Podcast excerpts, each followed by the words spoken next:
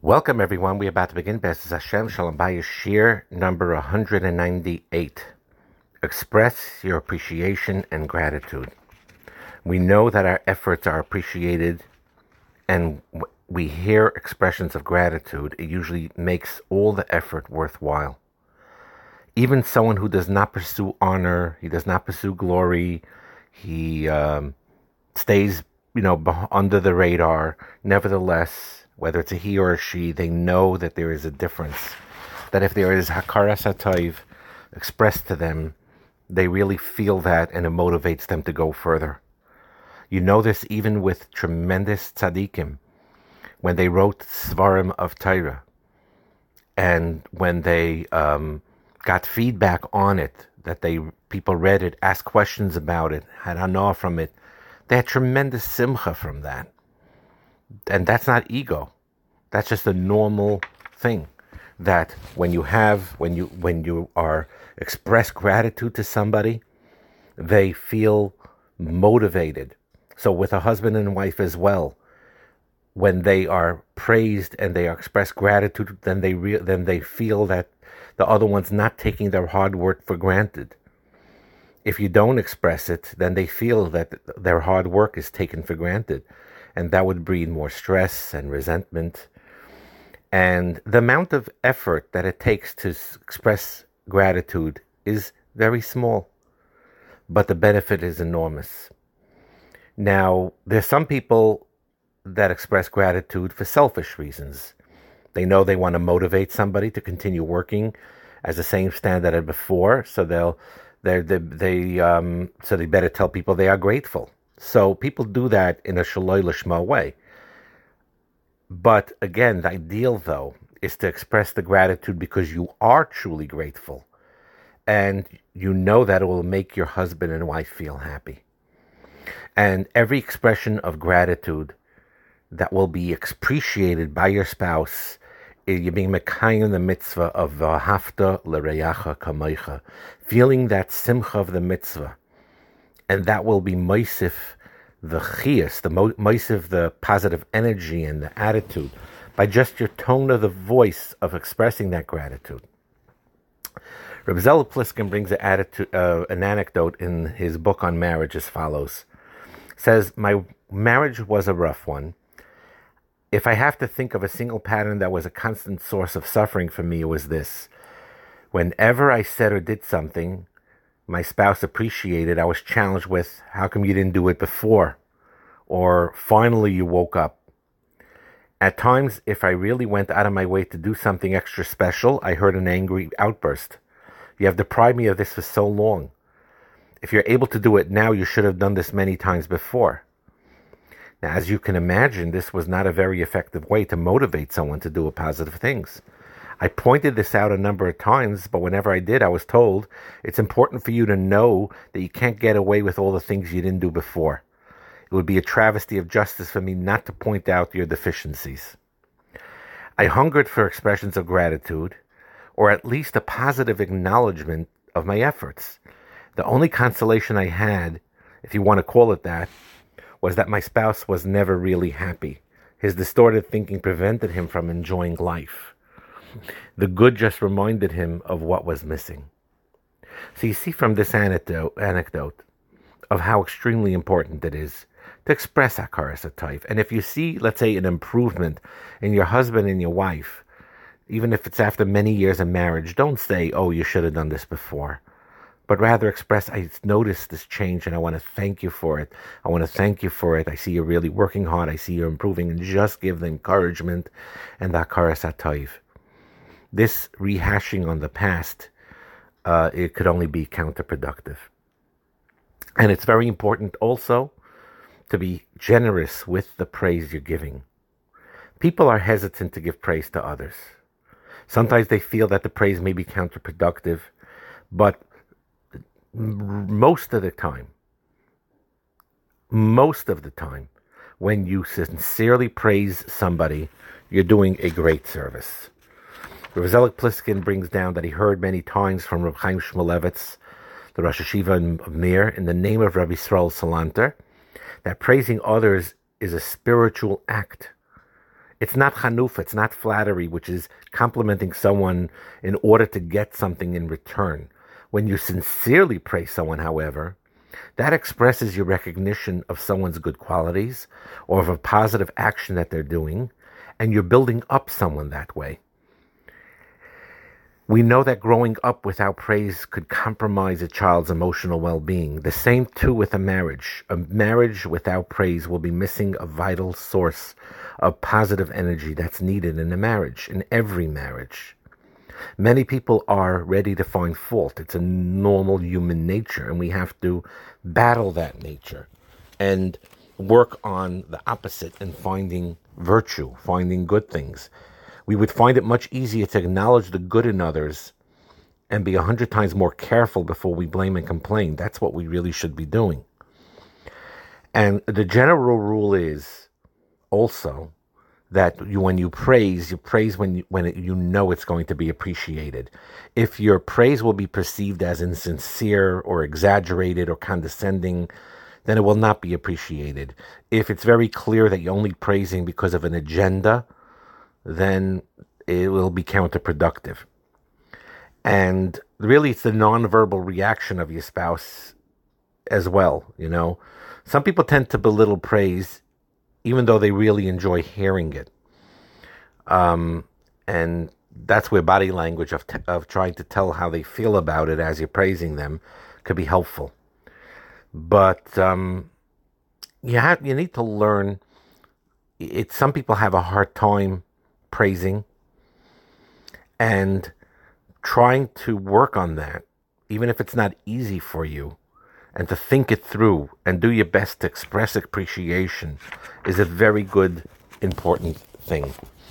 And a few examples of Rav Pliskin that he brings down is to say, I admire what you did with a specific act or I was touched by something, what you said, with something specific that was said, that your husband and wife said, or that um, your husband or wife does something that's very helpful to you always. I appreciate I can always depend on you for that. Or if they gave you a piece of information that was important for you to know, I benefit greatly from what you told me. Or the supper, I enjoyed it immensely.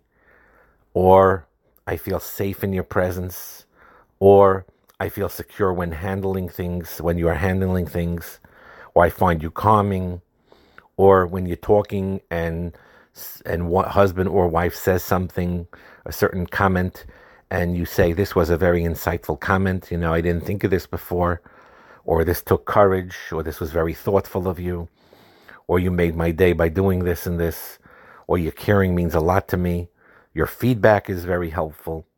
Your understanding has meant everything to me. You have to try to use these words when appropriate, and there's so many, so many opportunities of when you could be doing that.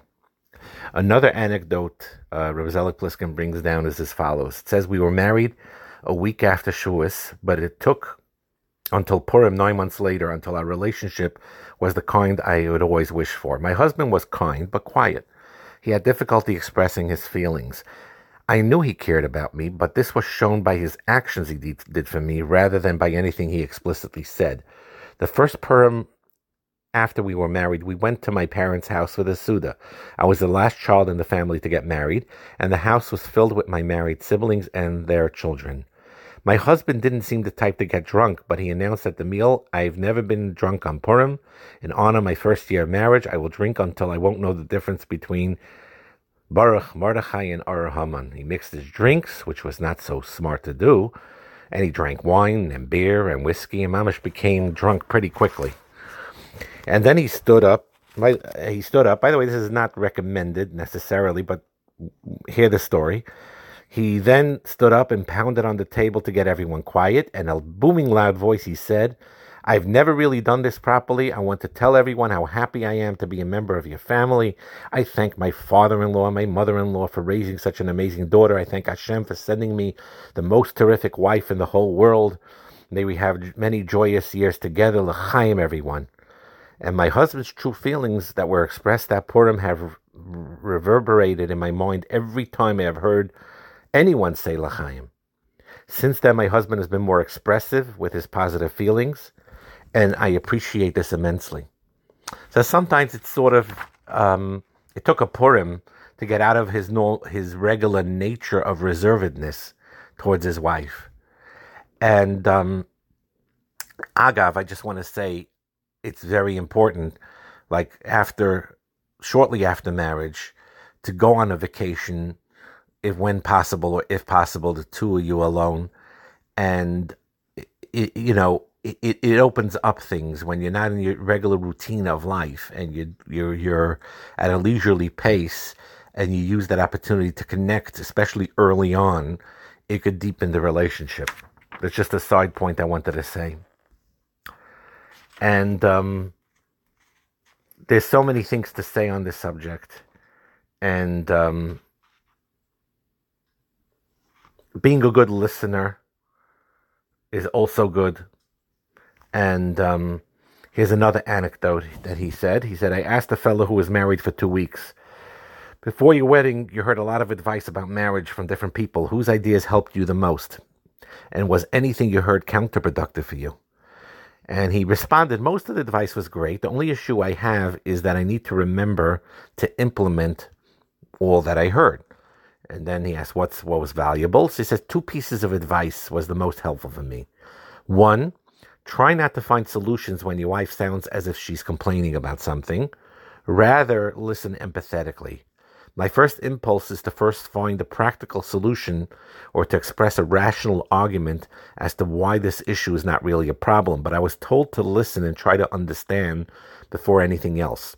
I see that when I do this, my wife feels much better, and the issue is resolved just by her being able to talk about it. So, that we talked about before, that's a very important point.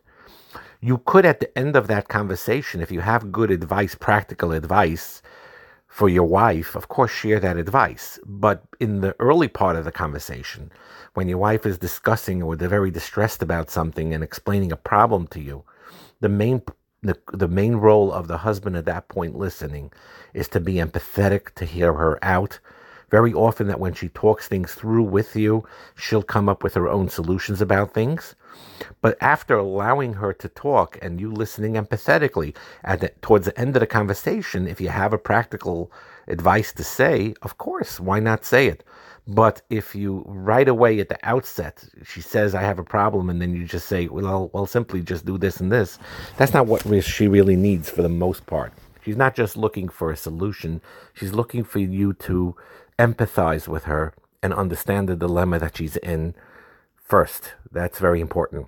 The second piece of advice is that when I came home, even if I want to be the first one to talk, I need to have a patience to listen to what my wife has to say first because she appreciates my listening to her. So, listening is a very, very uh, important part of marriage as well. And um, so, that's another point I wanted to bring down. And both giving praise and both listening empathetically is a both very very key to marriages, and it's kedai to to um, to really really empathize. Uh, you know, be careful and and do your best with that. One more anecdote. I try. I tend to comment on what I see, and this often arouses my husband's irritation. For example, I noticed a large water spot on my new son suede shoes. When I pointed out to my son, my husband said to me, You're always bothering him about these kinds of things. Leave him alone. It's very cold today, I said in the car. You're so negative, my husband responds. You just notice things you don't like. And although I'm a highly qualified professional with a position of responsibility, my husband often says to me that at home I act like a child and he can't speak to me. My husband's biggest complaint is that I don't really listen to him when he speaks. And he's right. I do tend to space out when he talks, and I'm mentally far away. With my friends and clients, I'm usually a wonderful listener, but not with my husband. I was told to increase the amount of positive comments I made. This included giving my husband as much praise and positive feedback as I could, doing the same for my children, going out of my way to make positive com- com- uh, comments in general, even if it's just about scenery and weather and things like that. As many things that I could honestly talk about in a positive light, I should talk about in a positive light. And the next thing I was told to improve my listening skills with my husband and children. And I realized that this would make a lot of effort on my part, but it's worth it. The way things are now, I suffer a lot. I am committed to practice praising, making positive comments, listening with total concentration. I pray when I, pl- I apply what I know, it will improve my marriage and my general level of joy in life.